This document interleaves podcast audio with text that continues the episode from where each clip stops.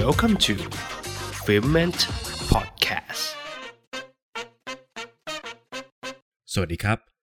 ยินดีต้อนรับเข้าสู่รายการ Filment Podcast นะครับ และภาพยนตร์ที่เราจะนำมาพูดถึงกันในวันนี้ เป็นภาพยนตร์แอคชั่นเรื่องล่าสุดจากเจอร์ลัดบัตเลอร์ ใช่แล้วครับ ผมกำลังพูดถึงภาพยนตร์เรื่อง Greenland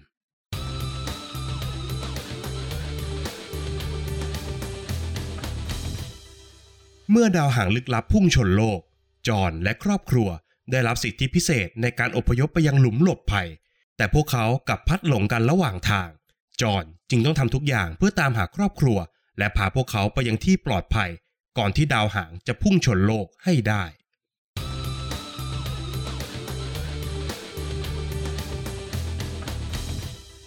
ดาวหางขนาดใหญ่กว่าอุกกาบาตที่เคยทำให้ไดโนเสาร์สูญพันธุ์กำลังจะพุ่งชนโลก ทุกทวีปจะต้องลุกเป็นไฟ และมนุษย์อาจจะถึงคราวสูญพันแม้จะพยายามป้อนข้อมูลให้ผู้ชมกลัวดาวหางลูกนี้สักขนาดไหนนะครับ แต่ภาพยนตร์เรื่องกรีนแลนด์ก็ยังเป็นอีกหนึ่งเครื่องพิสูจน์ครับว่า สิ่งที่น่ากลัวที่สุดในสถานการณ์ขับขัน ไม่ใช่อุกกาบาตที่กำลังจะทำลายโลก แต่เป็นการที่จะต้องเอาตัวรอดจากเพื่อนมนุษย์ด้วยกันมากกว่าครับ ภาพยนตร์เรื่องกรีนแลนด์นั้น ใช้เหตุการณ์อุกกาบาตถล่มโลก เป็นกุญแจสตาร์ทเรื่องราวเท่านั้นครับแต่สิ่งที่ภาพยนตร์เลือกจะโฟกัสก็คือ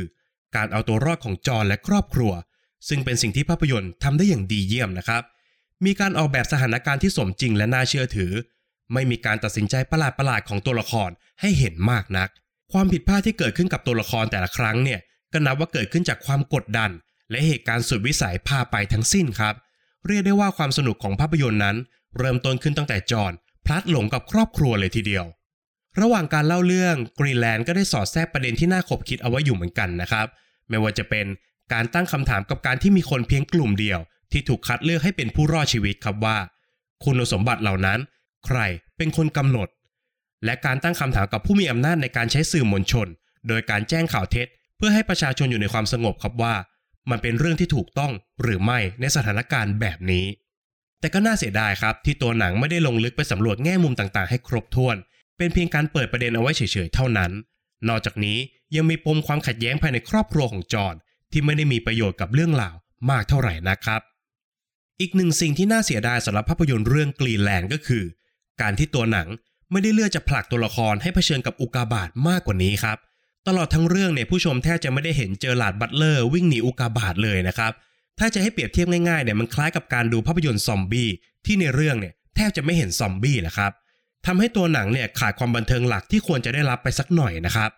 นอกจากนี้ตัวภาพยนตร์ยังไม่สามารถทำฉากแอคชั่นออกมาได้ดีเท่าที่ควร ผสมรวมกับสถานการณ์ในช่วงท้ายของเรื่องนะครับ ที่ไม่ค่อยเข้มข้นมากเท่าไหร่นัก ส่งผลให้ภาพยนตร์เนี่ยมีอาการแผ่วปลายอย่างหนักในช่วงท้ายครับ ในด้านของการแสดงนั้นเจอร์ลัดบัตเลอร์มีการแสดงระดับมาตรฐานนะครับคล้ายๆ กับเรื่องก่อนๆที่เขาเล่นมานั่นแหละครับ แต่นักแสดงที่เล่นได้อย่างยอดเยี่ยมก็คือโมเรนาบัคคารินในบทบาทของแอลิสันนางเอกของเรื่อง และก็อีกคนหนึ่งก็คือโรเจอร์เดลฟลอย ในบทบาทของเนธาน ลูกชายคนเดียวของครอบครัว ทั้งสองนักแสดงได้มอบการแสดงที่ยอดเยี่ยม และก็สร้างอารมณ์ร่วมให้กับผู้ชมได้ตลอดนะครับ โดยเฉพาะในช่วงที่ครอบครัวต้องพลัดพรากจากกันนั้น การแสดงของสองคนนี้เนี่ยโดดเด่นกว่าเจอร์ลัดบัตเลอร์ด้วยซ้ำไปครับโดยสรุปแล้วภาพยนตร์เรื่องกรีนแลนด์ไม่ใช่ภาพยนตร์แอคชั่นที่ทยอยอัดภัยพิบัติมาเล่นงานตัวละครอยู่ตลอดทั้งเรื่องนะครับ หากผู้ฟังท่านไหนเนี่ยคิดว่ามันจะเหมือนกับ 2012 หรือว่า The Day After Tomorrow เนี่ยมันไม่ได้เป็นอย่างนั้นครับ แต่กรีนแลนด์เป็นเรื่องราวของครอบครัวหนึ่งครับ ที่ต้องทำทุกอย่างเพื่อเอาชีวิตรอด ดังนั้นใครคาดหวังจะเห็นเจอร์ลัดบัตเลอร์ ออกบู๊ผจญภัยในอวกาศเพื่อหยุดยั้งไม่ให้ดาวหางพุ่งชนโลก เหมือนกับที่เจ้าตัวเคยทำมาแล้วใน Geostorm เนี่ยภาพยนตร์เรื่องนี้ไม่ใช่คำตอบครับ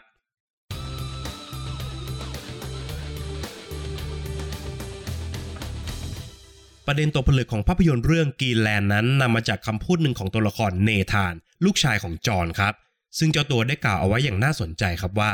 เมื่อคนเราเฉียดใกล้ความตาย ความทรงจำทั้งหมดจะไหลผ่านเราในแวบเดียว ช่วงเวลาที่เนธานพูดประโยคนี้ในภาพยนตร์นะครับ เป็นช่วงที่ครอบครัวของเขาต้องพบเจอกับสถานการณ์ที่ยากลำบาก และเส้นทางที่ครอบครัวของเขากำลังเดินทางไปนั้น ไร้ความหวังครับ การพูดประโยคดังกล่าว จึงเป็นการพูดเพราะตัวละครเฉียดใกล้ความตายมากๆ แล้วเริ่มคิดถึงอดีตของตัวเองครับ ระหว่างที่ผมรับชมแล้วก็ได้ยินประโยชน์ดังกล่าวของเนธานเนี่ยทำให้ผมรู้สึกนึกถึงเหตุการณ์ใกล้ตัว ที่เพิ่งเกิดขึ้นกับผมเมื่อไม่นานมานี้ครับ เมื่อเดือนก่อนนะครับ พ่อของผมเกิดป่วยหนักจนต้องเข้าโรงพยาบาล ช่วงที่อาการหนักที่สุดเนี่ย คุณหมอถึงกับบอกเลยนะครับว่า คุณพ่อของผมอาจจะมีโอกาสเสียชีวิตได้ครับ เชื่อหรือไม่ครับว่า ในวินาทีแบบนั้นเนี่ย ภาพความทรงจำต่างๆ มันไหลผ่านเราจริง ๆ ครับ และแน่นอนครับว่ามันมีทั้งความทรงจำที่ดี และความทรงจำที่แย่เช่นกัน ด้วยความที่ผมและพ่อเนี่ยเป็นผู้ชายเหมือนกันนะครับ ผมและพ่อจึงไม่ค่อยแสดงความรักกันมากเท่าไหร่นัก ภาพที่ผมเห็นในความทรงจำวันนั้นเนี่ยจึงมีแต่ภาพคุณพ่อที่คอยตักเตือนแล้วก็คอยสอนทุกเรื่องในชีวิต แต่กลับไม่มีภาพผมจับมือคุณพ่อหรือว่ากอดกับคุณพ่อเลยนะครับ และด้วยความกลัวจะเสียคุณพ่อไปในวันนั้นครับ ความเขินอายทุกอย่างก็ได้มาลายหายไป ช่วงเวลาที่ผมและครอบครัวนะครับผัดกันนอนเฝ้าไข้คุณพ่ออย่างใกล้ชิด เราทุกคนเนี่ย คุยกันมากขึ้นครับ แลกเปลี่ยนเรื่องราวต่างๆ มากขึ้น และทุกคนร่วมมือกันจนทุกอย่างผ่านพ้นไปได้ด้วยดีครับ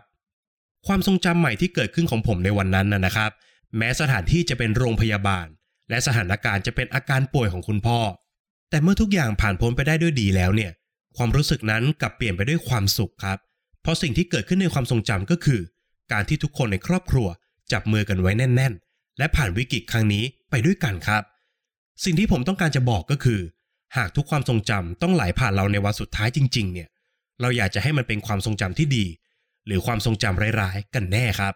ผู้ฟังหลายท่านนะครับ อาจจะไม่ค่อยลงรอยกับพ่อแม่ อาจจะยังมีปมที่ยังไม่ได้เคลียร์ใจกับเพื่อนสนิท หรืออาจจะยังมีเรื่องคาใจที่ไม่กล้าบอกกับคนรัก ผมแนะนำครับว่า รีบแก้ไขปัญหาดังกล่าวให้เร็วที่สุดครับ เพราะอนาคตเป็นสิ่งที่คาดเดาไม่ได้ คนที่เรารัก อาจจะต้องจากไปในเวลาอันใกล้ อย่างที่เราไม่ทันตั้งตัวครับ ดังนั้นสร้างความทรงจำดีๆ ตั้งแต่วันนี้ดีกว่าครับ ไม่ต้องรอให้ถึงวันสุดท้าย ที่เราจะเห็นความทรงจำอันมืดมนแล้วก็เจ็บปวดนะครับ เพราะการที่ความสัมพันธ์กับคนใกล้ตัว เต็มไปด้วยปัญหาในปัจจุบัน มันก็ทุกข์มากพอแล้ว ฝากไว้ให้คิดกันนะครับ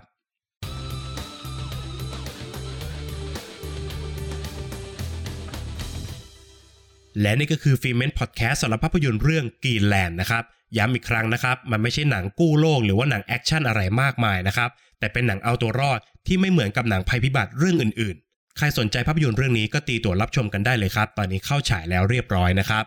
ต้องขอฝากไว้เช่นเคยนะครับสำหรับช่องทางการรับฟังนะครับ ไม่ว่าจะเป็น Apple Podcast Podbean Spotify รวมไปถึง YouTube Channel นะครับ ต้องขอฝากผู้ฟังทุกท่านเนี่ยไปกดไลค์ กด Subscribe กดติดตามรวมถึงกดกระดิ่งให้กันด้วยนะครับใน EP หน้าฟิเมนจะนำเสนอคอนเทนต์อะไร หรือว่าจะหยิบภาพยนตร์เรื่องไหนมาพูดคุยกันเนี่ยต้องขอให้ติดตามกันด้วยนะครับสำหรับวันนี้ฟิเมนขอลาไปก่อน สวัสดีครับ f i m e n t Podcast